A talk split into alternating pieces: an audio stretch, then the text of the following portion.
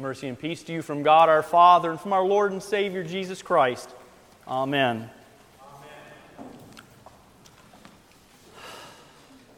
I know that they're well-intentioned. I'm sure that they're just trying to be helpful. I'm confident that their purpose is nothing more than to try to clarify God's Word and help us understand things a little bit more easily. And yet more and more, there are days in which I find myself wanting to take a bottle of correction fluid and cover all of those little section titles we find in our Bible translations. You know the ones I mean. Every few verses, there's a little heading that's inserted, telling you what you were about to read in the verses that follow. Look in your own Bibles, and I'm sure you'll find what I mean. Almost every popular translation and printing over the last few decades has them. And in some cases, they've even gone back and incorporate, incorporated them into translations that have been around for centuries. Now, in most cases, these descriptions are accurate, and they do help break the text into smaller, more digestible chunks. They're helpful to us in rapidly finding certain topics upon the written page, in the same way that the chapter numbers and the verse numbers are a systematic way of organizing and zeroing in on specific sections of the text. These headings, of course, though, just like the numbering system, are not actually part of the Bible themselves. There are, you'll find, some sometimes unfortunate breaks in the text due to the chapter and the verse numberings, too. Breaks that can give us a false sense of the continuity of the topics and the ideas in God's Word. But at least the numbering system doesn't attempt to influence our interpretation of the text. Sometimes those headings have a tendency to do that. By breaking the narrative or the poetry into those convenient chunks and giving those chunks names of human origin, there's a chance that we will sometimes just sometimes view the Bible a bit wrongly. We can start to see it as a series of isolated vignettes, an anthology of one-act plays or one-man shows. Worse still, it can also often be broken down into a collection of pithy wisdom sayings and inspirational words, rather than being the overarching record of God's message of eternal and ongoing providence and salvation. Our gospel lesson for this eighth Sunday after the Epiphany runs this danger in many modern translations of the Bible. You see, most of them do insert a section title or heading in between the twenty-fourth and twenty-fifth verses of Matthew six. That is the first two verses of our lesson today. This heading usually says something on the order of, "Do not be anxious," or "Do not worry." That's good advice to the believer, to be sure. And it is a good summary of the text which follows. For here Jesus tells his hearers not to worry about food or clothing or the future. He tells them that such concerns are indications of a weakened faith, of having mixed up priorities. And what is sin, after all, but a lack of faith in God, and a demonstration of bad priorities over all of the things He gives us. We worry about so much in this world, and Jesus points to just a few of our many concerns here. In worrying about such things and in worrying about so much more, we question God's goodness, God's provision, and we show that our priorities are for the quickly fleeting comforts rather than for the lasting, eternal joys. What's more, Jesus points out that our worries and our concerns accuse God of having His priorities mixed up too.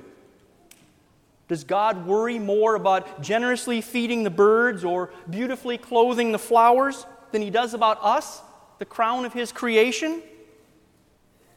It seems we think so sometimes, based on our behavior. That's why it's so important that we not let that artificial break between verse twenty-four and twenty-five lead us further astray.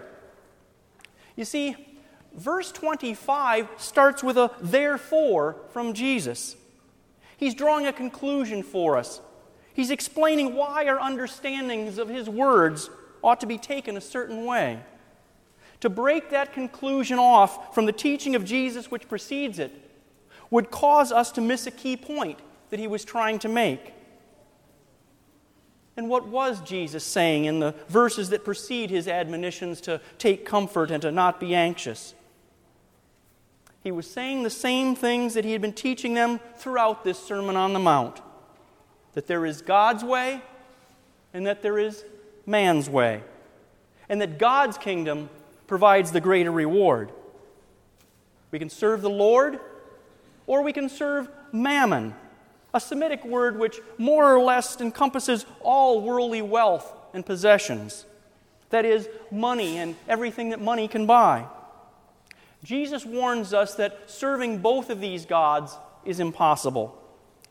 To put it mathematically, it's a mutually exclusive solution set. An either-or choice between two masters. We'll love one and hate the other, or we'll be devoted to one and despise the other. Jesus says so. What's it going to be for you? The Creator or His creation? The heavenly giver or His earthly gifts? It's apparent by the way that we spend most of our time and effort that we have made that choice and that our lot has often been cast in the wrong direction. We worry and we fret so much about the things of this world that we feel compelled to apply the bulk of our time and the best of our efforts toward acquiring more and more of them. To quote a popular phrase of a few years ago, bigger, faster, better, more. It's interesting to note that in this section of Jesus' sermon, speaking about priorities and worries, it's following closely on the heels of him teaching his hearers the words of the Lord's Prayer. That prayer, which we say so much and we seem to take heart so little, perfectly expresses a faith-driven surrender to God. In its own way, that prayer asks nothing more than that we allow God to be God and that we be conformed to His commandments and to receive all of the blessings that He has in store for us, both now and for eternity. The Lord's Prayer is the prayer of a faithful heart, one which sets aside the anxieties and the priorities of this life and lives trustingly in God's grace, receiving the food and the clothing and all of the other blessings that He will provide us according to His perfect will. What's more, it's the prayer of a heart that receives not only this world's blessings, but the blessings of the world to come. When Jesus tells his hearers not to engage in a battle between the masters of God and money, when he tells them not to worry about the things of this world, he's simply telling them to live the Lord's Prayer. He's reminding them that ultimately, it is God and not their money that provides them their daily bread of food and clothing, of all that we need to support this body and life. Yet the prayer, and Jesus' elaboration of it here in today's text, go far beyond just satisfying our physical needs of this life, don't they? And not only far beyond, but they actually precede, preempt, and overshadow these shallow and temporary needs. That's where faith takes over. You see, everyone to a certain extent actually does worry about the things of this life. Maybe it's not food or clothing because God may have provided you an abundance of His created gifts of mammon so that these things are not a concern to you on a daily basis. But much of the world is not so fortunate. So there's something both for you to give thanksgiving to God for and to give consideration for your neighbor. But at some point, on some level, you do have plenty to worry about, don't you? Maybe it's your health. Maybe it's whether or not you'll be able to get a job or keep a job or hang on to one or more jobs long enough to retire. Maybe it's whether or not you'll have enough in the checking account to pay the rent or the mortgage this month, or have enough stocked away over time to have daily bread and clothing once your working life draws to a close. Maybe you worry about how your kids will go out into the world. Maybe you'll worry how your parents will go out of it entirely.